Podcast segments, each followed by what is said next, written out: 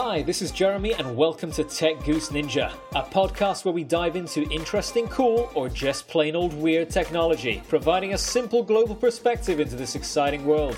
Thanks for joining us this week. Now let's jump right into it and meet the ninjas. Hey guys, what's going on? What's happening? Not much. How's it going, Mark? Yeah, how's life? Going well, man, going well. Got my internet's all sorted out. I'm connected. I don't have to use my phone to connect to the internet anymore. It's a wonderful life. Dude, how long has it been? Since, like, you know, mainlining internet, it's been a while. It took like, you know, 3 months at least, it feels like. I don't even remember anymore. It's just a blur of sad times.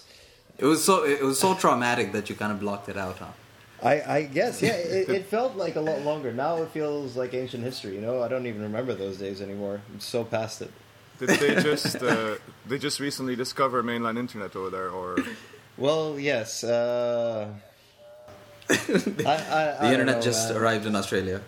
The internet just arrived in Australia. Mark, are you living in the outback somewhere, or are you living in, like, an urban center? It's not quite an urban center, but it's not quite the outback either. It's about 15 minutes away from one of the major tourist spots in Queensland. Anyway, Surfer's Paradise, it's known as. So you'd expect internet. We've got Griffith. Mark, let's keep it moving, bro. We need to introduce everybody else. Wait, no, I want to hear more about Australia, man. Yeah, man, I'm genuinely interested. So, I'm assuming it's because surfers don't use internet.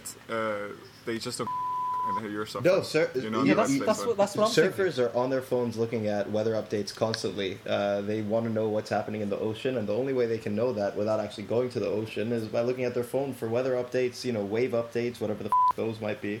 So, you know. It's perfect for free basics, man. That's exactly what free basics is. Access to weather system, exactly. So for all the surfer bums that can't afford internet? Precisely. Yeah, is that what you're saying?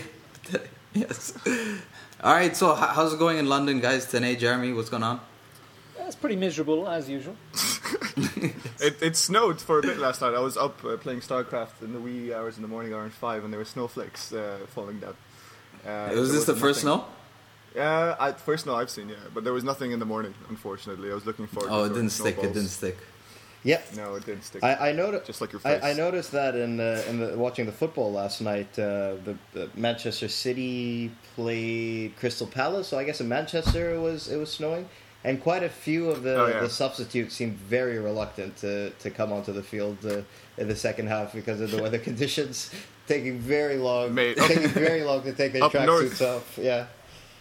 Up north is man. There was like floods and shit before Christmas. Like my sister had to evacuate a university in Lancaster because the floods came in and destroyed the power generators, and they had to basically evacuate the entire thing.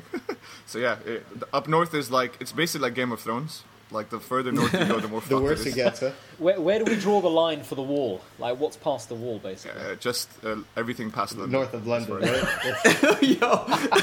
Most of the country, basically. The uncivilized half. All right, fine. All right, guys. So we actually have a special guest today. I have Arpita sitting next to me. Arpita, say hi. Hello, everyone. What's going on? Thank you. So why don't you tell everybody like where you're from and how you ended up on this podcast? Oh man, that's a long story. No. Highlights. I'm from Canada. Keep it to under 30 seconds because we don't have enough time. Make it short. This is a 15-minute podcast. Okay, I'll keep it short. Nice welcome, guys. So basically, yeah, thanks. So I moved here in June. I actually arrived in Bangalore the day before Varun on the same flight. Yeah. And so my cousin is married to his sister. So we all hung out on the next day. Yeah. Can you imagine? And we went to see Russell Brand, and we formed a bond because we both had accents. Yeah, true. It was great. And we just arrived. Yeah, we went. Dude, he had a stand-up comedy show. And it was an interesting experience, to be honest. Arpita actually got to go on stage with him and ask him I did. Yeah. Yeah. Yeah. It was really fun. He invited me to sit on his lap. I declined. Whoa, whoa, whoa. This is not that sort of pair podcast. This is going down the dick in the box route right now. PG, please. Yeah, so what did you ask him? Yeah. Well, he started a story about the Queen, and then he just got sidetracked. What about the Queen? And he was, like, meeting the Queen, and he was like, I had, like, a really bad idea, and I shouldn't have followed through with it. And then he just, like, went off on a tangent, and I really wanted to know what he was thinking. So when he asked for questions, I was like, what happened? And then... And what did he say? Well, he was thinking about... pinching the Queen's tit. Oh, the entire time he was shaking her hand, and he didn't do it. Thank God. Wait, what? But what's the, wait, pinching, yeah. Pinching. By the way, we might be banned in UK because of this. By the way, but let's just go. What do you mean by pinching the Queen's tit? I think she has pinching. Pinching. I was like, hell. Okay, fine. What the yeah. That's no, so it was an interesting show. It was an interesting show. I mean, he got very like spiritual and very political and like I don't know. It wasn't like just jokes. Like he was telling stories and about his life and about his experiences and he and his like love for Indian culture and like I don't know Hinduism and hippies. Stuff like that. It was interesting. Yeah, yeah. He knew his audience. Anyway, guys, we are here today to talk about something great. To be honest, I've been pretty excited to have the opportunity to do a show about the legendary Star Wars saga, and specifically the tech within Star Wars. And I'm glad I found a bunch of Star Wars fans to do this with. So why don't we jump right into it? Yeah. So I mean, there's been a lot of tech in Star Wars, being a sci-fi franchise, and we just want to talk about everything from like hyperdrives to like. Lightsabers and prosthetics, and apparently there are solar powered spaceships in Star Wars, which I learned after I started doing research into this topic. So I mean one of the first things I mean that's pretty that we see in the Star Wars trilogy are prosthetics. So I mean we see this as early as the first series, episode 2, I believe. Luke gets his hand cut off, and then in episode 3 I was messing him up. Varun, oh man, Varun. No. Episode 5 he got his hand cut off, and then episode 6 he comes out with a brand new hand which looks very lifelike and real. So I mean, prosthetics has been all over the place in Star Wars, and but what have we got in real life? Real life prosthetics, yeah. Like in Star Wars, he can actually feel. Like with the prosthetics, right? Yeah. But in real life, he could. That level yet. I mean, the last prosthetic I saw in real life for a hand was at South by Southwest in 2015, and it was by a company called Eggsy. These guys were a startup, I think, based in Japan, and it was a 3D printed, in fact, prosthetic arm that allowed the user to adapt to different uses. So there'd be a button on it. And you'd press it once and it would go into hand grip mode. You'd press it another time and it would go into like pickup mode. And so once you got it in the grip that you wanted, you basically flex. So you sent the signal from your brain. It detected that and it went into hand grip mode, for example. It was pretty cool. I shook the guy's hand and it was amazing. Did he have a good grip? Yeah, it was reasonable. I mean, it obviously felt like a glove. It was like you were shaking hands with someone with a glove, basically. Okay. It was reasonable. Like, it was like a tolerable handshake. Yeah. Exactly. Not going to win any awards, but then again, you know, prosthetic hands. Pretty good, yeah. Yeah.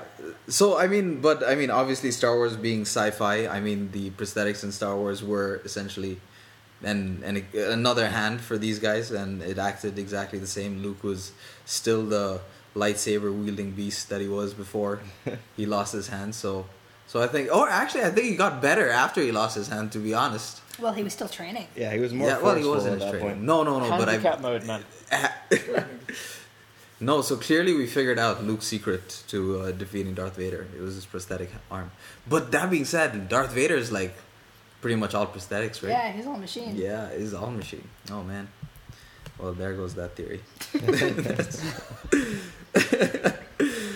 All right, so moving on from prosthetics, we'll talk about solar power technology in Star Wars, And actually, the Imperial TIE Fighters, the wings of the TIE Fighters are apparently solar panels, which allow it to get energy to fly and shoot and do whatever it needs to do.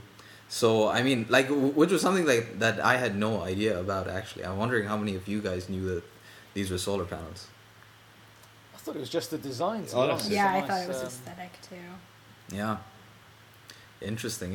And we've actually seen, and if you correct me if I'm wrong, but I believe that Obi-Wan's ship in the first, Obi-Wan has a ship in the prequels that has a solar sail or something that moves it through space. Do you know what I'm talking about, guys? Am I on the right track? Yeah? Yes. I just rewatched them. Yeah. Nice. It opens up 5 or 6 of these sails. Yeah. And then he flies through space, right? Or he's using photons to push the ship through space. Yeah, essentially. And I'm actually wondering how much, how real that is, to be honest, right now. Maybe we should look it up. I've heard about solar sails. Yeah, right. They have existed. I don't know much about them, but I've definitely heard about solar sails. Mark, what's your take? Our expert in solar sail technology. Come on, break it down for us, bro. I was just reading about the batteries that they actually use in these vessels that they send out, that NASA sends out for long distance travel, and they're powered by plutonium batteries. Apparently, solar wouldn't be strong enough, and other alternatives wouldn't be strong enough to actually propel them that far and for that long, or at a reasonable pace either. Oh, interesting. Wait. That's the sort of stuff we need in our mobile phones. None of this one-day charge kind of rubbish. Yeah. Plutonium. Year, 2 years worth of charge. Plutonium batteries in our pockets, right next to our crotches. That's exactly what I want. Trust me, with the right marketing, man, we'll sell it. I mean, I want to be sterile anyway. To be fair, who needs a vasectomy? Just have some uranium in your pocket. The problem apparently is that plutonium-238, which is the isotope that is required for this specific purpose, is a byproduct of producing, plutonium for nuclear weapons. And since we've stopped really making nuclear weapons, we don't make plutonium-238 anymore either.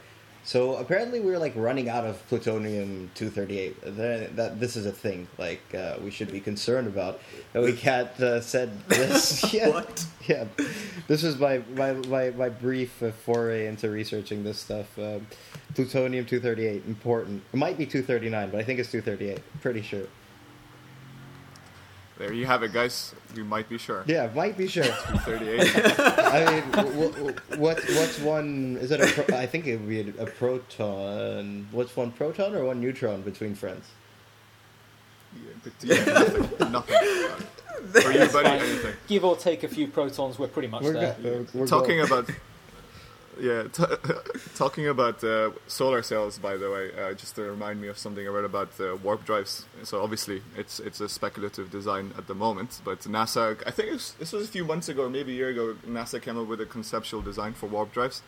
And basically what it basically talked about was it would create a warp bubble around the spaceship.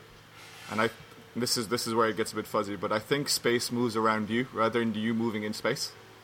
And you won't be traveling at the speed of light, but you travel very, very close to it.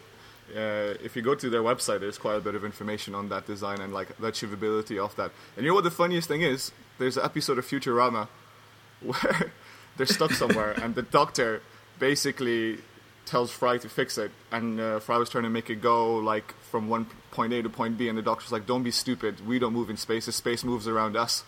And so there you have it. Well, if Futurama could understand it, clearly we are all on board with what you were talking about. Yeah. To be fair, Futurama is written by scientists, so they probably have more facts than we do, in all honesty. Yeah, no doubt. No, but I think this is a good transition to hyperspace in Star Wars, and the idea for hyperspace travel in Star Wars is to get from one part of the universe to another part of the universe very quickly. I mean, It light speed even. Yeah, right. No, faster than light, right? No, yeah, pretty sure it's light speed. Like we're going to light speed. They go to light speed. They go to light speed. What's the theoretical limit here? Yeah, guys, okay, it's not guys. About... Sorry, man. It's not about the destination, it's about the journey. All right. Yes. They do seem to move extremely fast, though, in Star Wars. I can't get a grasp of how big this galaxy is, because people are shooting, crazy weapons that are capable of destroying 4 planets at a time, and the planets look to be... next door neighbors, and you're traveling from one spot to the next spot, from scene to scene. I really don't understand how big or small this universe is. Mark, hold on, wait. Does this mean that you've actually seen this movie? You saw the new one? I made the commitment the other day. Took my dad with me, and we spent the 2.5 hours, is it? But it wasn't poorly spent. It was definitely above average, the movie. Above average. You can tell there's some real hardcore fans in this panel. Oh man! I was actually I'm glad you. The thing that surprised me is how low tech Star Wars feels, while also feeling super high tech at the same time. I don't think they have the internet in Star Wars. I would agree. Yeah, that's a good point.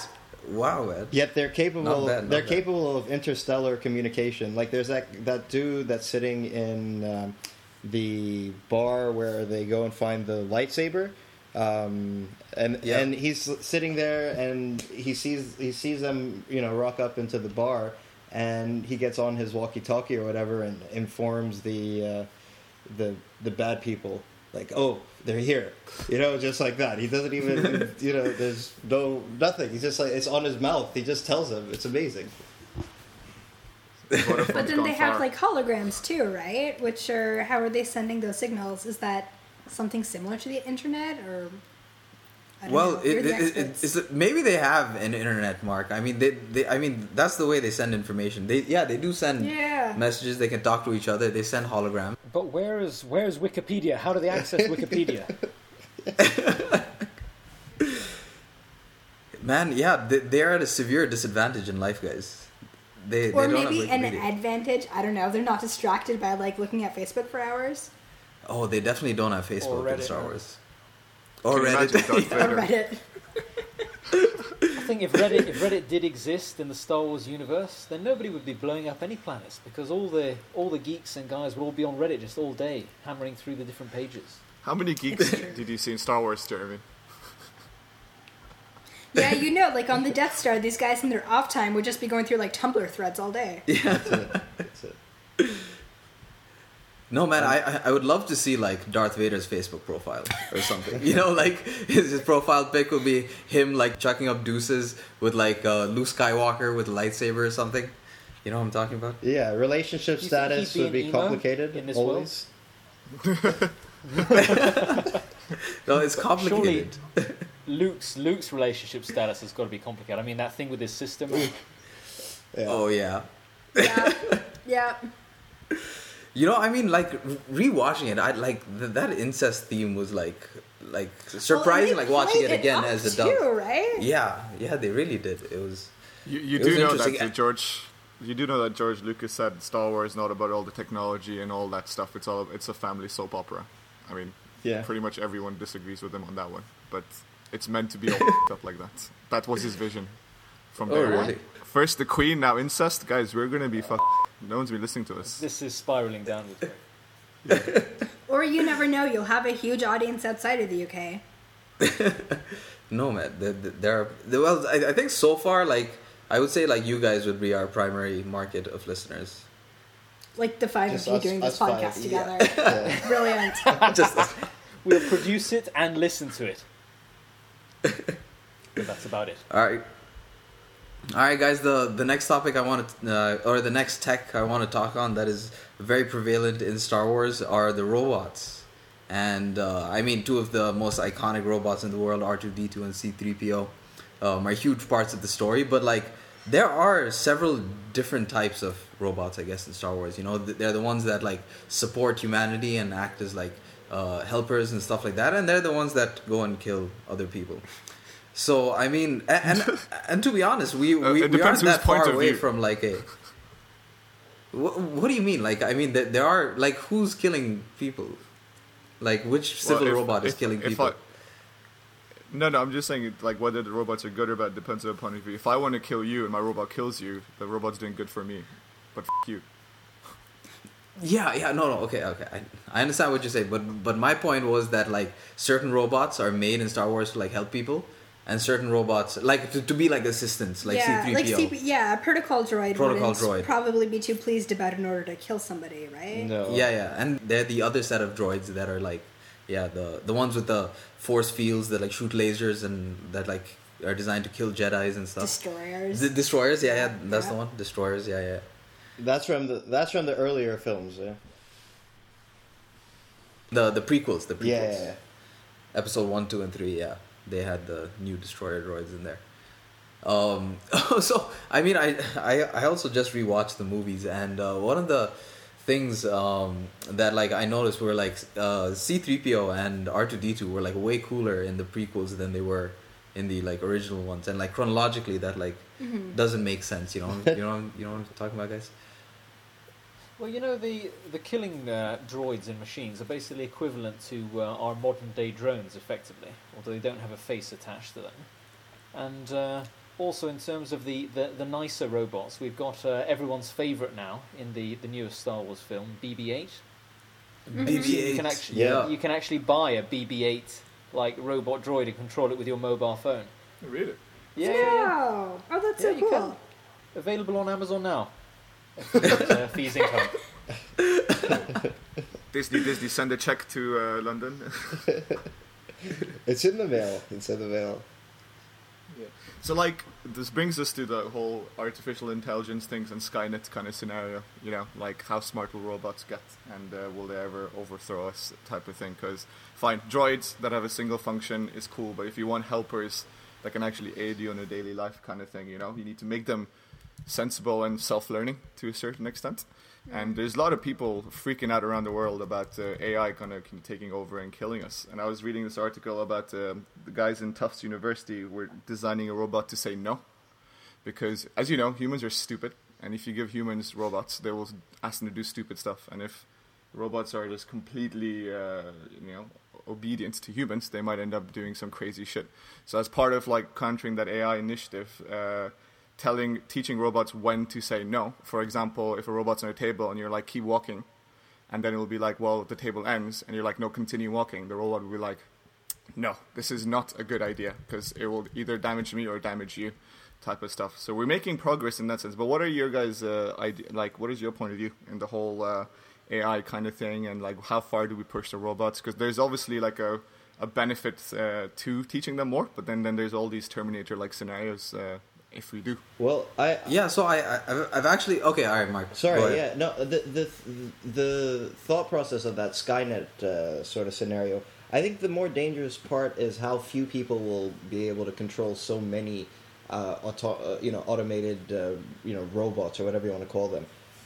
Like, I was listening to Elon Musk the other day on BBC, and he was talking about how you're going to have all these automated cars, you know, in the not-too-distant future on the road, and how many people are actually going to be sort of controlling them, you know, from above. It's going to be a few people, you know. It's not. That's the more dangerous part, I think. You're giving a lot of control to a small group of people over, just a lot of different things that are involved in our daily lives. Well, I mean, I think we're already at that stage. I mean, because you have, like, your Googles, your Apples that control all of our, like, personal data for the most, Facebooks that control all of our personal data. But, I mean, it becomes a lot more real when it's not just virtual data that they're controlling, but actual physical things that exist in the world. Yeah. To be honest, the most of the research right now in artificial intelligence is around artificial intelligence that is meant to do a specific task, right? This, like, vision that we have of, like, of a near sentient, or, like, a sentient being that can do an actual logical function like a human is now termed artificial general intelligence, and a lot of the scientists and people that are in the artificial intelligence field right now are working on specific things, you know, like an artificial intelligence program that is designed to decode the DNA sequence, or an artificial intelligence program that is meant to do like voice recognition or pattern recognition. You know, it's like all very specific use cases that people are researching into. So I think this sentient being type vision, like we're like way like far away from that being a reality. Yeah, but like I think even we're not posed a threat by just sentient things. Like I can't remember what the paradox is called, but there is an example of why we need to kind of be smart about what we do with robots. Because if we created a robot to be like, your only objective is to create aluminium crates, right? And it just starts creating aluminium crates. It starts mining aluminium. It gets stuff sorted out. It creates more crates. It realizes that it's kind of not... There's no more aluminium left in India anymore, for example. It expands. It goes to America. Starts mining aluminium. You know, destroys farmlands to find aluminium. Keeps on doing that until the entire fucking planet, because it's just creating more robots to create more aluminium, ends up ravaging our culture as it is, because it just does not stop, because that's the directive we gave it. And so, right. Like, you can end up in a very hairy situation where the robot that was given a very simple instruction could just end up fucking the world up, because it was doing what it's told to do by its masters, but in the process it did not think about what the effect of its actions would be, and essentially just end up destroying the world. And then moving on to other planets to find more aluminium to create crates. We'll just end up with a freaking universe. It needs like an ethics, crates. Right? Like robots need to sort of be programmed with a certain sense of ethics, which is like a whole nother issue, right? How do you do that? Yeah, and I mean, like autonomous cars are facing that right now. I mean, they have their ethical dilemmas that people are trying to figure out how to deal with. So I mean, yeah, I mean, we are facing this right now, and. I'm not sure how it's going to work out, but yeah, I mean, it's a real problem that people are dealing with.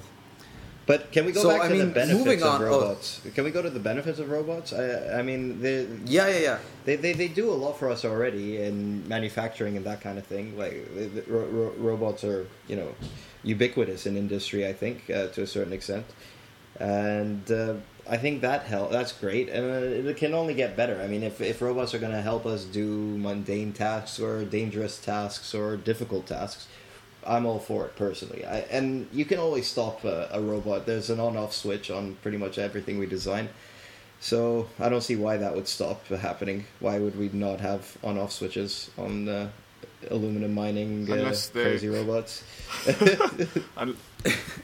Well, it's like Iron Man's suit, right? Iron Man's suit is a robot, but it's protected by EMPs, against EMPs, sorry. So technically, you could just say, like, shoot a massive pulse of electromagnetic energy to a robot who works in electricity and it will stop. But, you know, the first thing it probably would do is, like, I need to do what Tanea's told me, create more freaking crates. I'm going to protect myself from any foreign intervention. Interesting. Fair enough. Okay. All right, guys, so just don't build robots with EMP protectors. Yeah. Well, they'll do it themselves. Actually, going to Iron Man, we're talking about pure robots, but what about the cooler side of this, where humans becoming cyborgs? Right? Yeah, which is actually another... Yeah, we have a huge part... Well, cybernetics plays a huge part in Star Wars world with... what's that name? General Grievous. Oh, yeah. Wait, so is he an alien that is, like, mostly droid? I'm still kind of confused about this. Yeah, so apparently, well, I don't know if this is official Star Wars canon, but, like, apparently he was just a normal alien who... Well, he wasn't a normal alien. He was in, like, some army alien or something. Okay, yeah. No, but he wasn't, like, the dark side or anything yet. And then something happened, and then his body gets destroyed at some point, and then they, like, rebuild him. Kind of like Darth Vader. Like Robocop. Or Robocop. Man, you keep bringing in non-Star Wars characters. I'm sorry, I just brought in Star Trek, so I am guilty of this as well. Guys, we're going to offend people. Ew, sorry. We're way past offending thing. But, I mean, honestly, like, not only, like, becoming one with the machine, there's a lot of, like, exoskeletons that are out there at the moment that help people, like, with manufacturing. Even, like, the army, that kind of gives them superhuman strength, like, makes them jump high, makes them lift, like, really, really heavy shit. Type of stuff, which is pretty cool if you think about it. Like, is that real? Are people doing this? Are you sure? Yeah, but like, they're like exoskeletons, as in like they're massive things you step into. That's not like, you know, some things like slick at the moment. like a battle suit, you know? You know, no, like no, mechs. Mechs, basically. You're talking about mechs. Right? No, yeah. Not like Halo shit. I'm talking about like a little skeleton thing that you kind of step into. But like... Slimmer mech. It's a slim fit version, guys.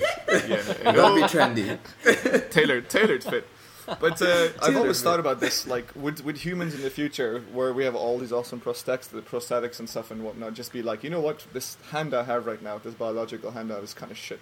I want the new, like, MX-5, which is, like, has all these cool functions to it with, like, vibrator motor or whatever. The new Mazda Miata? Yeah. Yeah, like... Can you imagine, like, 100 years from now, people are going to be like, fuck this, art, like, you know, my biological body, I want to get this hand and this leg, and I want to upgrade myself with, like, bionic eyes and shit, so that, like... Modular humanity, man. I'd do that shit immediately. Well, I mean, people jumped all aboard for plastic surgery, so why not? Yeah. Mm. Good point, guys. Good point. But there is actually a story, by the way, about exoskeletons for paraplegics. It was supposed to be sort of broadcast to the world during the World Cup in 2014. It's a Brazilian scientist, and it is an exoskeleton. And people, or his patients, were supposed to kick a ball or whatever during one of the either the opening ceremony or closing ceremony or something. But it wasn't quite ready to be sort of put on display to the whole world, but that technology is out there. It is being worked on. Nice.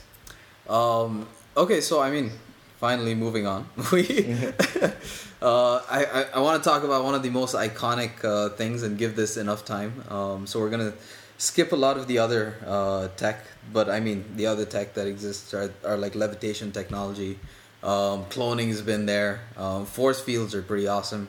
Lasers, of course. Yeah. Laser beams. Yeah, no doubt. But the most iconic weapon, I think, in the sci-fi weapon in the last, I don't know, 50, 60 years, I don't know, as long as I can think that of, sounds reasonable, is the infamous lightsaber. Infamous. Why infamous? Okay, maybe I used the word wrong. Yeah. Iconic. Let's go with iconic. Iconic lightsaber. Okay, we'll edit that out, guys. Okay, the iconic lightsaber. Do not edit that out. Do not edit that out, Varun. Yeah, that needs to stay in, man. Yeah, definitely should stay in. Okay, but also you gotta discuss the Force, man. That's like key. That's not tech. Yeah, but that's not tech, yo. Technically it is, though. You know? Yeah. All right, Jeremy, let's get into it, bro. How is the Force tech? The philosophy of technology. Oh, you see, elaborate, guys, please. Technology, in its very, very base form, is all about humanity's advancement. All right. Right. The Force is a form of telekinetic power. Stop making time to think about shit. No, I'm saying it very slowly so that you understand the gravity of the situation. Because the Force is a very serious thing. I imagine it's not something to be taken lightly. I imagine Jeremy on a leather chair right now with a pipe, you know, just in his mouth, you know, telling us about how this is happening. Go for it. Force us away. That's how life is in London. That's... Yeah, we're all just sitting here with pipes on leather chairs. That's what I'm thinking. And bowler hats. Okay. Anyway, I mean, yeah, you wanna? All right, we're gonna save you some embarrassment, Jeremy, and move on to the lightsaber. Much appreciated, guys. I was running out. So what I want to talk about actually is what it would take to build a lightsaber today.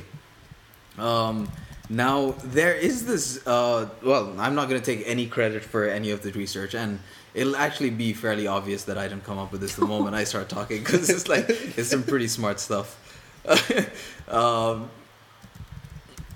But there's a Japanese scientist, what is his name? I forget his name. Anyway, it'll come to me. That actually went around the world, and he's a scientist working for... or he's in some New York university, and he connected with all these physicists around the world to figure out like what it would take to build a lightsaber today. Now, the first thing he did was try to define what a lightsaber was, right? So, or certain characteristics or certain features that he needed to have in his real lightsaber so that it could pass off as being a lightsaber. So one of the things was it has a 3-foot blade, but I mean lightsabers in Star Wars varied in size, but for his thought experiment. It was a 3-foot blade. The blade needs to cut through almost anything. And when it needs to repel other lasers or other lightsabers or laser beam shots.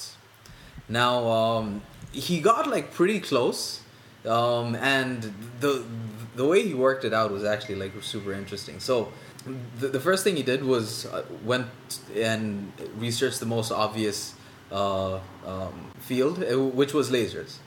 So he went and looked at lasers, but I mean, as we all know, lasers are essentially a beam of photons which don't stop after 3 feet, and when they interact with each other, they don't bounce off each other. They just go straight through.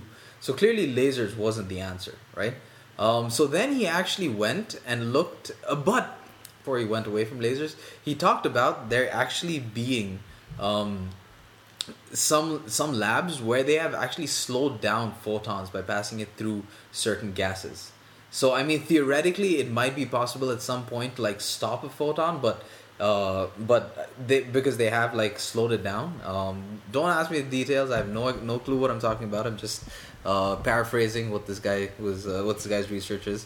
But essentially, yeah, I mean, you can slow down photons. So theoretically, you could stop them in the future. But even if you could stop it at 3 feet, it would still go right through another beam of laser light, which kind of defeats the purpose. So he went on and actually looked at plasma. Now, for those of you that don't know, plasma is the fourth state of an element.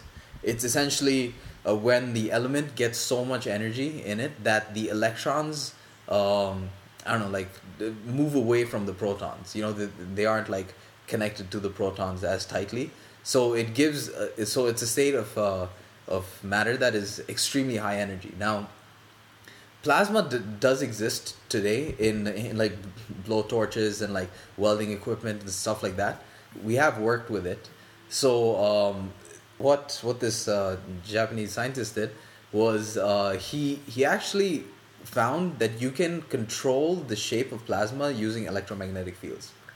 So theoretically, if you could get a plasma beam, right, or a beam of plasma and controlled with electromagnetic fields, you could kind of shape it into a 3-foot blade. Now, next problem was, how do you create an electromagnetic field in this like area of plasma? So what they did was he found some ceramics that could deal with the heat that the plasma creates, and you would put a electromagnetic coil through it, and then essentially you could wrap this plasma around the ceramic. So if you envision what you have right now is a base with where ceramics just shoot out of the base, and when you turn the lightsaber on, plasma gets or there's a heat source in there, an energy source in the base that shoots the plasma out, and through the electromagnetic field you get a nice 3-foot blade. Now this actually solves the problem of like two lightsabers hitting each other, you know, because of the ceramic electromagnetic material that will stop these lightsabers from going through it, and it solves the problem of it being able to cut through almost anything, because this plasma would be incredibly hot, like thousands of degrees. Well, I don't know thousands, but essentially like hot enough to melt like most things. Now the problem that he had was was how do you get like that much energy like I'm back at to university. Heat this plasma? Listen, man, I'm on a roll right now. Don't stop me. Yeah, don't stop me. So Tale, the idea was, are you taking notes? Right, who's taking notes? I need the notes after this. Yeah, can I borrow your notes later, Mark, for like the exam? Gesticulating here. My attention span's gone already. Okay, guys, we're so close, dude. But so the only problem would be to get enough energy, because the amount of energy to get a 3-foot blade of plasma, a 3-foot long blade of plasma would. For some, his calculations figured it would be enough energy to power a small city. So this is a lot of energy you're talking about sticking into the base of a lightsaber. Just put it in your pocket. But apparently through some properties of like carbon nanotubes, yeah, put it in your pocket. But apparently through some properties of like carbon nanotubes and their like conductive capabilities and their energy storing capabilities or something, I don't know. It was possible to get this much energy in these carbon nanotubes in the base to power this lightsaber for a certain amount of time. I forget. It's not like infinite, but essentially that's how close he got to getting a lightsaber today. Is there a prototype? That's cool. Or is it all on paper? No, this was all a thought experiment. Nobody ever built anything. Sad. Yeah, dude, I wish something would have happened. Whose phone keeps beeping? The next best thing is It'll kill you. No, but the next best thing are these lightsaber toys that we can all buy. And did you guys know that they're actually like lightsaber fencing leagues? What? And stuff like, yeah, man. No. Yes, they exist. And people dress up as Jedis and Sith, and then they go and fence each other with lightsabers. So I went for Secret Cinema in London over here for like Star Wars, where they kind of, if you don't know what Secret Cinema is, they get like a massive hangar and like turn it into a hangar into Tatooine, and you walk around and there's like characters there and stuff and whatnot. And you spend like an hour or two over there, and then like at the end there's like a interactive show, and then you watch the movie. But the funny shit was, because like I went there dressed quite like normally, I was supposed to be like a Jedi or something, but I was poor effort on my part. But there's people dressed like properly, and there were like these 7 people that had lightsabers. And we're dressed like proper Jedi, like, and they're having like lightsaber fencing battles. Dude, that's like awesome. I'm not even kidding. Like, this was like hardcore. Like, people were watching around them in a circle and clapping, and they were doing all these crazy stunts and stuff. I spoke to one of the guys, like, yeah, we've been practicing for this for a while, so yeah, it gets real. Yeah, man, so cool. You just spend like 5 minutes on YouTube, and you have thousands of these lightsaber fencing videos. Battles, yeah, and so the thing is, you can't just use like an off-the-shelf lightsaber to do fencing in real life, man. There are actually special fencing lightsabers which are significantly more expensive. What? Yeah. There's a market for this. That makes me happy. Yeah, that's awesome. Does it make the sound effects though? That's the important part. That's key, right? I don't want a lightsaber that doesn't make that noise. Yeah. For an extra X number of dollars, they clash. Really? When you hit them, yeah, they do. Oh, amazing. Yeah. Or you can just get your phone up and you can hold it with the lightsaber, which is what we did for 2 hours while we were at Secret Cinema. Yeah, have you heard of this lightsaber game? No. That's a web browser game? What? Dude, this is the most awesome thing. So, okay, so like, show me. So what's the website today? I can't remember, but it was really cool. The interface of design has a lot of potential. It's called lightsaber.withgoogle.com. That's the... Yeah. So okay, essentially... I'm definitely looking this up. You can Google lightsaber escape. But yeah, so for anyone that's listening, it's you use your phone as an external object to move a lightsaber on your screen, and it mimics the movements of your lightsaber using the sensors in your phone, pretty much. And it's actually quite impressive. There's not much lag, and it was weird, to be fair. It was quite hard, actually. It was quite hard. Like the it was so hard, man. It was quite difficult, but it was pretty cool. It was quite amazing what they've been able to do with the technology we have at the moment. Well, I mean, but was it really that hard? Do we expect to, like, pick up the lightsaber for the first time in our life and just, like, be boss with it? Deflect all these lasers? I mean, yeah, everybody had to start somewhere, man. Yeah. Overconfidence is key. Luke got burned a few times. It took Luke a whole movie, didn't it? To get good with a lightsaber? It took Luke a whole movie. Oh yeah, but this is the thing that pissed me off about the new Star Wars, right? So Luke took a whole freaking movie to be able to fight with people, and then these like 2 little kids that have never like known about Jedis or lightsabers or anything, just like start fighting the Sith Lord or whatever. No. First of all, okay. So there's a few things here, right? You're gonna let me take this. Take it. Okay, great. So Kylo Ren, emo Kylo Ren, is still like an angsty teenager. He is not like completely in control of the Force yet, right? And I'm going to assume that Rey and Finn are, like, strong with the Force, right? So they know the flow. They're ready to go. Like, the Force doesn't teach you shit. Like, you have to control the Force. Oh, come on. The Force is all-knowing, all-seeing. Yeah, but you need to be able to tap the Force. Like, Luke had to do, like, upside-down handstands with one hand with, like, freaking Yoda between his balls for, like, days to be able to control, like, a rock. Right? So you know what? Like they weren't moving stuff. They were just like wielding a lightsaber as a weapon. They weren't using the Force. To be fair, Rey is like a 3rd generation. Yeah. Yeah, exactly. I mean, she's been doing. Well, her family's been doing it forever. Yeah, ignore the force, right? If I gave you a sword right now and I said go fence with the fence master, you will die. Oh, definitely. Probably. Okay, yeah. So, but the problem was Kylo Ren was not a master, right? And Rey, well, like if you actually watch it, she isn't like fighting well or like with finesse. She's just trying to like save her life, and the other thing is, yeah, and she does pretty well. I mean, I've only seen the movie once, but I felt like that fight scene, casual. It kind of was like borderline, but I felt like I could believe. But that fight scene existed. Point, right? Because you're not supposed to think of Kylo Ren as this, like, super badass Sith. He's, like, still figuring shit out for himself, too. Yeah. But, like, if that movie went down the route where both of them were, like, just, like, fumbling around and hurt him by mistake, because, you know, she has the Force strong within her and she just got angry and it burst out and something incredible happened and he took the opportunity to smack him at the back of his head type of stuff, that would have been a bit more believable. Yes, fine, they could have won, because Kylo Ren's not as adept as a Sith Lord, but... If it was kind of like a trial and error, like mistake, like, oh, holy shit, I can't believe that just happened, let's get the hell out of here type of thing, would have been a bit more believable for me rather than like, oh, you got that stormtrooper, now I'm going to come kick your ass with his lightsaber because I'm assuming my daddy is a badass Jedi or something. Something like that. Yeah, well, we still don't know who her dad is, but there's some speculation there. I know George Lucas, we go way back. But George Lucas is not writing this, though. No. No, it's not. J.J. Abrams has directed it. It's a guy who was actually involved in the other movies. He wrote the scripts with Lucas. But Kylo Ren was really impressive against all the hardware on the new Death Star. Like whenever he got upset, just tear into it. Yeah, he threw a lot of tantrums. He did some damage. Yeah. So many tantrums. It all goes to prove that. What are you supposed to do with a guy like that? If you got one of these people on your ship, it's like, yo, if you keep like busting through the walls, we're gonna have an atmosphere leak, and we're all gonna just get sucked into the fucking space.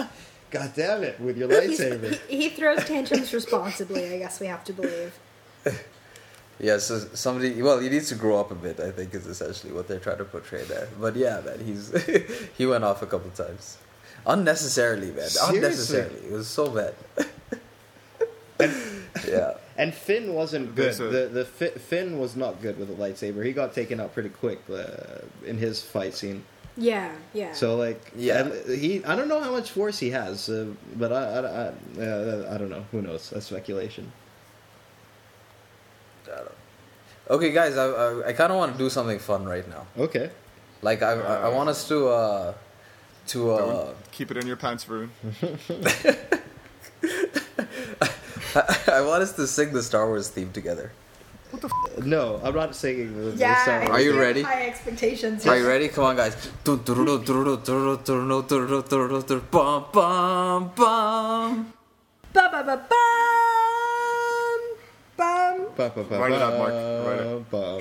ba, ba. I think that's the Darth Vader theme would be easier.